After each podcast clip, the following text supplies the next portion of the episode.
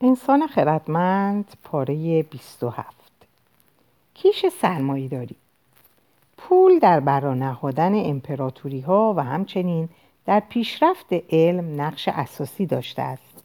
اما آیا پول هدف نهایی این کارهاست یا شاید فقط ضرورتی است آسیبزا؟ درک نقش حقیقی اقتصاد در تاریخ معاصر آسان نیست. در مورد اینکه پول چگونه سرمنشأ شکلگیری دولتها و ویرانیشان شد افقهای نوینی گشود میلیونها نفر را به بردگی کشید. چرخهای صنعت را به گردش درآورد و صدها گونه از موجودات را به انقراض کشاند. کتابها نوشته شده است. اما برای درک تاریخ اقتصاد مدرن ناگزیر از درک تنها یک واژه هستیم. رشد. اقتصاد مدرن خوب یا بد در بیماری و سلامت همچون نوجوانی آکنده از هورمون رشد کرده است. هرچه را بیابد میبلعد و سریعتر از آنکه بشود حساب کرد وجب به وجب رشد می‌کند. در طول بخش اعظم تاریخ اقتصاد تقریبا رشد نداشت. تولید جهانی افزایش میافت اما این افزایش بیشتر به دلیل افزایش جمعیت و استقرار در سرزمین های جدید بود. ولی تولید سرانه ثابت ماند. در عصر مدرن همه چیز تغییر کرد. در سال 1500 تولید جهانی کالاها و خدمات معادل 250 میلیارد دلار بود. امروز در حدود 60 تریلیون دلار است. مهمتر این که در سال 1500 تولید سرانه سالانه به طور متوسط 550 دلار بود در حالی که امروز هر مرد و زن و کودک به طور متوسط 8800 دلار در سال تولید می کند. چه چیزی پشت این رشد شگفتانگیز است؟ اقتصاد موضوعی است بسیار پیچیده. برای درک بهتر اجازه دهید مثالی ساده بیاورم. ساموئل گریدی سرمایه گذاری زیرک بانکی را در الدورادو کالیفرنیا تأسیس می کند. ای ای استون پیمانکار کوشایی است که در الدواردا با الدورادو اولین پروژه بزرگش را به انجام میرساند و دستمزد یک میلیون دلاریش را نقدا دریافت می کند. او این بخش را به صورت سپرده در بانک آقای گریدی می‌گذارد. بانک اکنون یک میلیون دلار سرمایه دارد. در همین حین جین مکدونات یک خانم آشپز توهیده است اما مجرب در الدورادو فکر اقتصادی مناسبی به سرش می‌زند در آن قسمت از شهر که او زندگی می کند نانوایی خوبی وجود ندارد اما او پول کافی برای تهیه تجهیزات مناسب مثل فرهای بزرگ صنعتی ظرفشویی ها و کارد و ظروف را ندارد. به بانک مراجعه می کند فکر تجاری خود را برای گریدی تشریح می کند و او را متقاعد می کند که این سرمایه گذاری ارزشمند است. گریدی به او یک میلیون دلار وام می دهد و این مبلغ را به حساب بستانکار او در بانک می گذارد. مکدونالد اکنون استیون پیمانکار را استخدام می کند تا یک نانوایی برایش بسازد و آن را به وسایل لازم مجهز کند. اجرت این کار یک میلیون دلار است. وقتی مکدونالد این بچ را با کشیدن چکی از حساب خود می‌پردازد استون این مبلغ را در حساب بانکیش در بانک گریدی میخواباند بنابراین استون چقدر پول در بانک دارد بله دو میلیون دلار در حال حاضر چقدر بچه نقد در گاف صندوق بانک وجود دارد؟ درست است یک میلیون دلار. داستان اینجا خاتمه نمییابد. طبق عادت معمول پیمانکاران دو ماه بعد از شروع کار استون به مکدونالد اطلاع می دهد که به علت مشکلات و مخارج پیش بینی نشده هزینه ساختن نانوایی عملا دو میلیون دلار خواهد شد. خانم مکدونالد ناراضی است اما نمی‌تواند آن کار را در این مرحله متوقف کند پس یک بار دیگر به بانک مراجعه می کند و آقای گریدی را متقاعد می سازد که به او یک وام دیگر بدهد و آقای گریدی یک میلیون دلار دیگر به حساب او واریز می کند. او این مبلغ را به حساب بانکی آقای استون می ریزد. حالا چقدر پول در حساب استون است؟ سه میلیون دلار. اما چقدر پول در بانک وجود دارد؟ هنوز همان یک میلیون دلار. در واقع همان یک میلیونی که از ابتدا در بانک بوده است. قانون بانکی فعلی آمریکا اجازه می دهد که بانک این کار را هفت بار دیگر تکرار کند. در این صورت سرانجام پیمانکار ده میلیون دلار در حسابش خواهد داشت. اگرچه بانک کماکان یک میلیون دلار در خزانهاش دارد.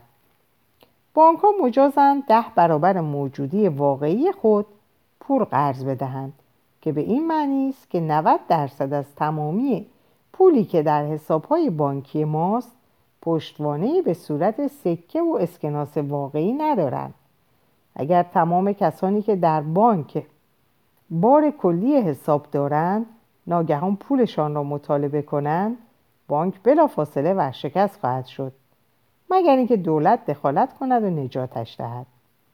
این امر در مورد بانک لوید دویچه بانک سیتی بانک و تمام بانک های دیگر دنیا صادق است. این شبیه یک طرح پونزی عظیم است. اینطور نیست؟ اما اگر تقلب است پس تمام اقتصاد مدرن بر تقلب استوار است. واقعیت این است که فریب نیست. بلکه نشانه بارزی از توانایی های شگفتانگیز تخیل انسانی است. آنچه بانک ها و تمامی اقتصاد را قادر می سازد تا باقی بمانند و رونق یابند اعتماد ما به آینده است. همین اعتماد تنها پشتوانه بیشتر پول دنیاست در مثال نامبایی اختلاف میان صورت حساب موجودی بانکی که آن پیمانکار و مقدار پول موجود در خزانه بانک نامبایی خانم مکدوناد است. آقای گریدی موجودی بانک را به دارایی تبدیل کرد. به این امید که روزی به سوددهی برسد. نانوایی هنوز یک نان هم تولید نکرده. اما مکدونالد و گریدی پیش بینی می کنند که در طی یک سال روزانه هزاران نان و شیرینی و کیک با سودی چشمگیر فروخته می شود.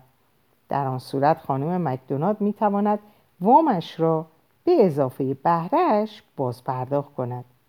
اگر در آن زمان آقای استون تصمیم بگیرد موجودی خود را از بانک بیرون بکشد گریدی می تواند پول نقد راه بیندازد بنابراین تمام این پروژه بر پایه اعتماد به یک آینده خیالی استوار است اعتماد خانم کارآفرین و آقای بانکدار به ناموایی رویاییشان در کنار اعتماد پیمانکار به توانایی آتی بانک در پرداخت دیون. تا اینجا دیدیم که پول چیز شگفتانگیزی است. زیرا می‌تواند مظهر هزاران چیز مختلف باشد و هر چیزی را به تقریبا چیز دیگری تبدیل کند. با این حال این توانایی قبل از دوران مدرن محدود بود. در اغلب موارد پول می توانست فقط مظهر و تبدیل کننده چیزهایی باشد که در زمان حال وجود داشتند این امر محدودیت شدیدی را بر رشد تحمیل می کرد زیرا تأمین سرمایه برای بازارآفرینی های جدید را مشکل می ساخت. یک بار دیگر نانوایی را در نظر بگیرید. آیا اگر پول فقط مظهر چیزهای واقعا ملموس می بود مکدونالد می توانست نانواییش را بسازد؟ طبعا خیر. در حال حاضر او آرزوهای زیادی دارد اما منابع واقعی ندارد. تنها راه برای اینکه او نانواییش را بسازد این است که پیمانکاری بیابد که بخواهد امروز کار کند و اجرتش را در طی چند سال دریافت کند یعنی زمانی که و اگر که نانوایی به درآمد میافتاد اما افسوس که چنین پیمانکاری کمیابند بنابراین دستان خانم کارآفرین ما بسته است. بدون وجود نانوایی او نمی‌تواند نام بپزد و پول درآورد. بدون پول نمی‌تواند پیمانکار استخدام کند. بدون پیمانکار نانوایی هم در کار نخواهد بود. بشر هزاران سال در این مخمسه گرفتار بود. در نتیجه اقتصاد منجمد اقتصاد منجمد باقی ماند. راه خلاصی از این مخمسه فقط در عصر مدرن با ظهور سیستم جدیدی مبتنی بر اعتماد به آینده پدید آمد. در این سیستم انسان ها توافق کردند که کالاهای خیالی را یعنی کالاهایی که اکنون وجود ندارند با نوعی پول به اسم اعتبار ارائه دهند.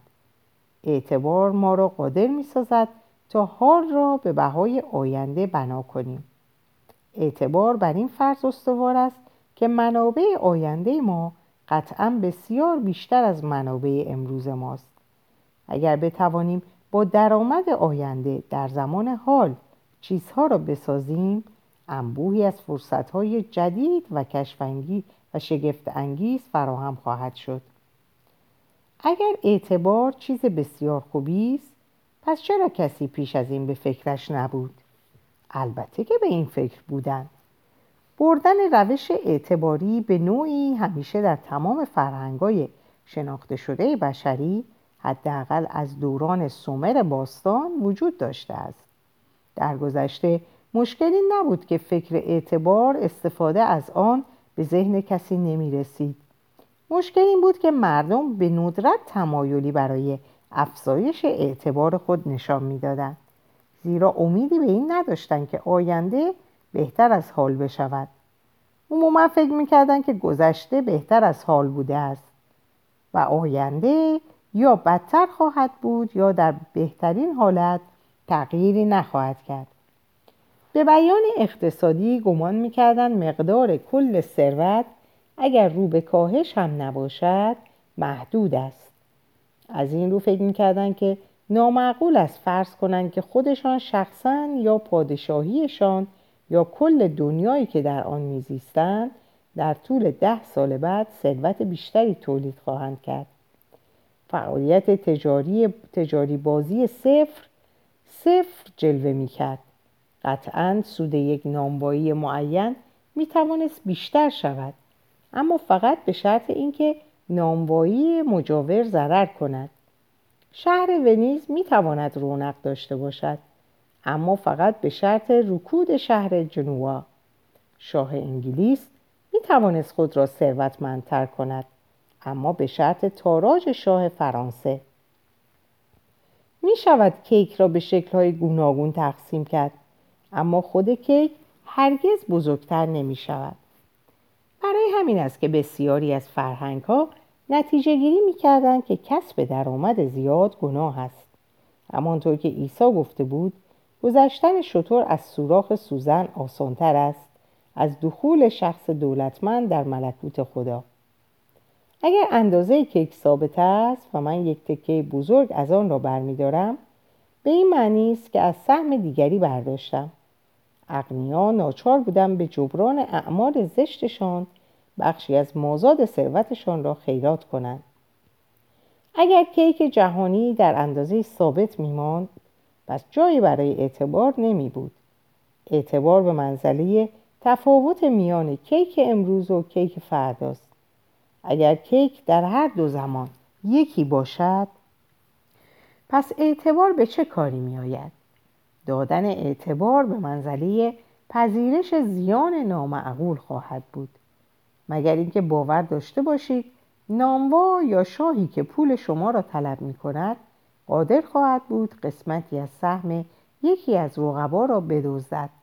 به این دلیل وام گرفتن در دنیای پیشامدرن مشکل بود و اگر کسی وام می گرفت اندک و کوتاه مدت و دارای بهره زیاد بود.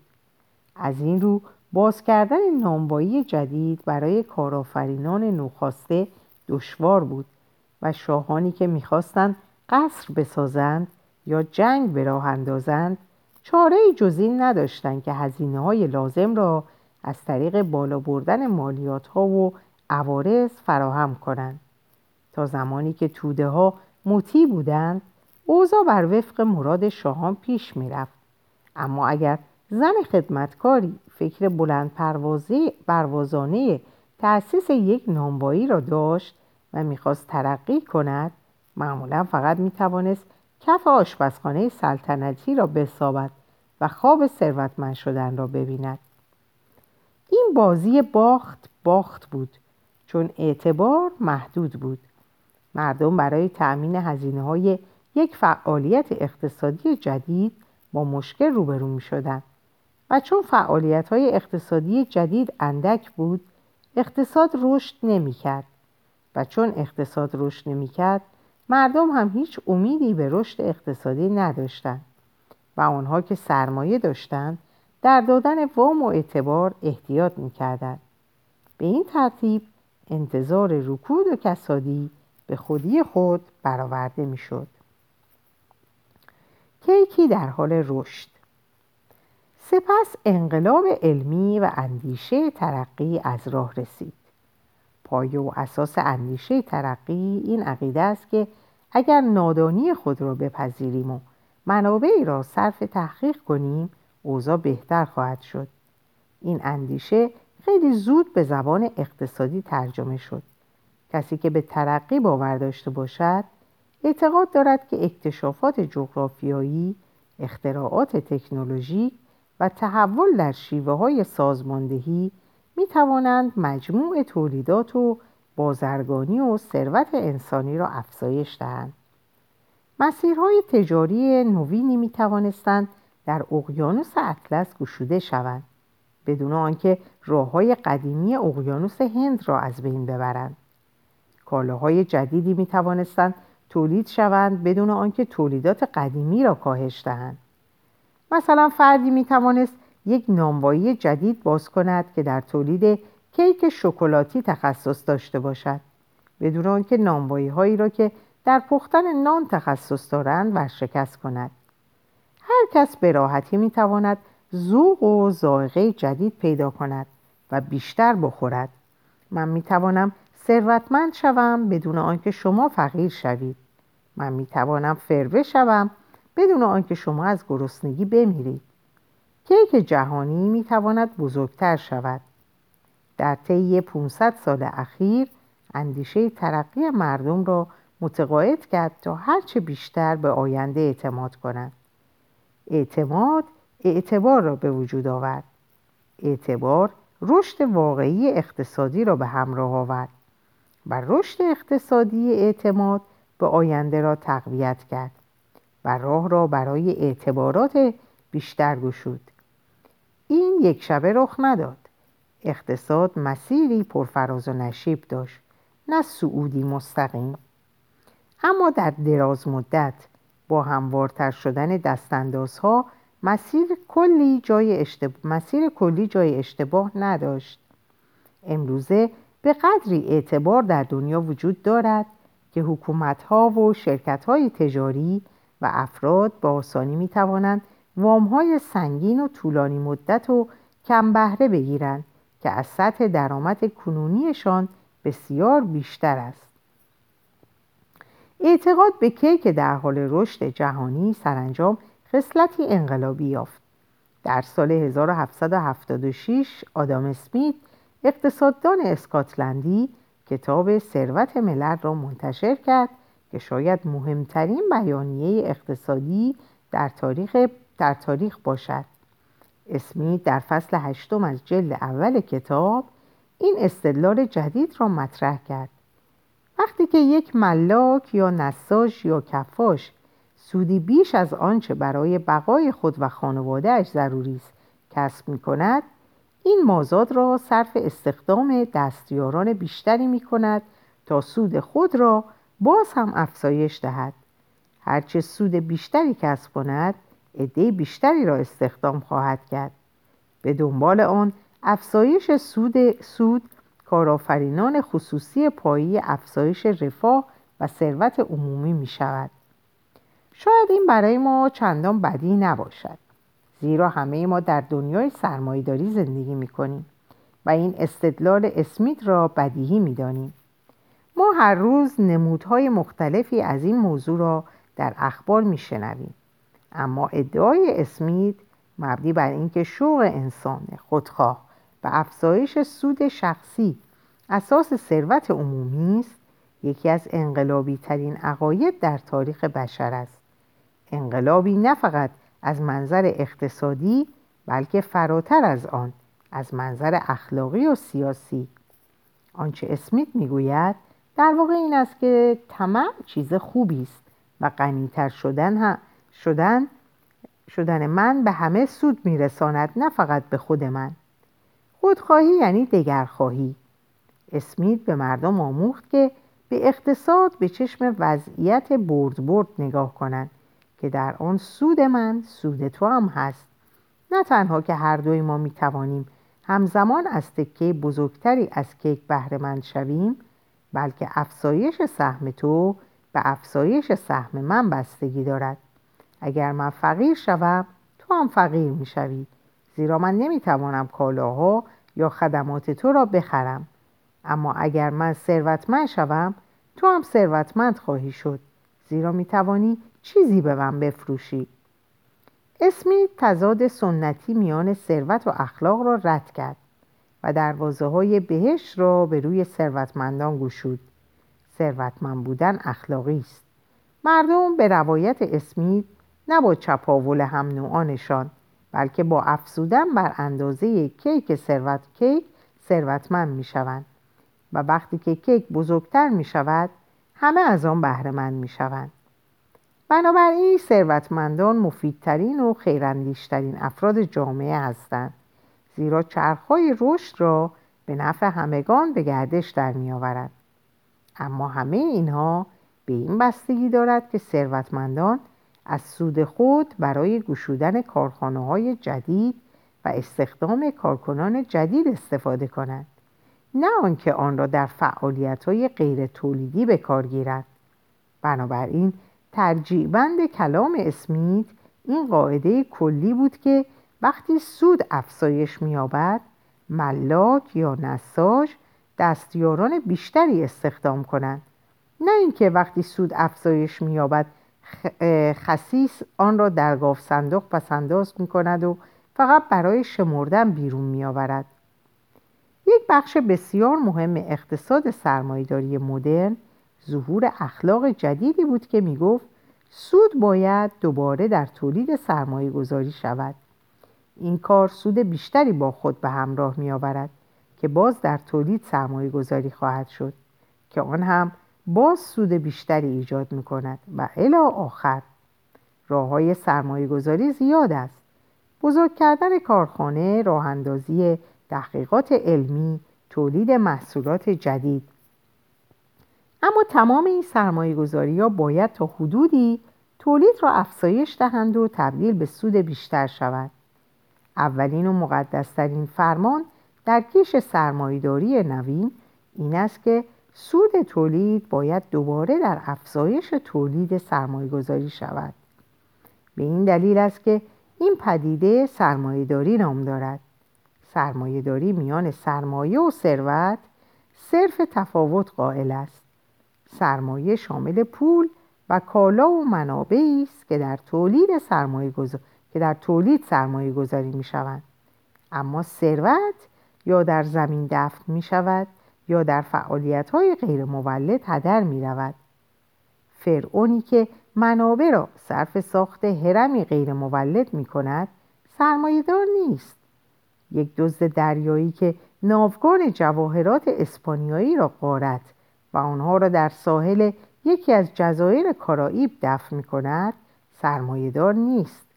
اما کارگر سختگوشی که بخشی از درآمدش را در بازار بورس سرمایه گذاری می کند سرمایه دار است. این فکر که سود تولید باید دوباره در افزایش تولید سرمایه گذاری شود به نظر پیش پا افتاده می نماید. اما با وجود این برای اکثر مردم در طول تاریخ ناآشنا بوده است. در دوره پیشا مدرن همه گمان می‌کردند که سطح تولید کمابیش یکسان خواهد بود. پس چرا کسی باید سود خود را در تولیدی که علا هر تدبیری چندان قابل افزایش نیست سرمایه گذاری کند؟ برای همین اشراف قرون وسطا از اخلاق مبتنی بر سخاوت و گشاده دستی و اصراف آشکار, اصراف آشکار پشتیبانی می‌کردند.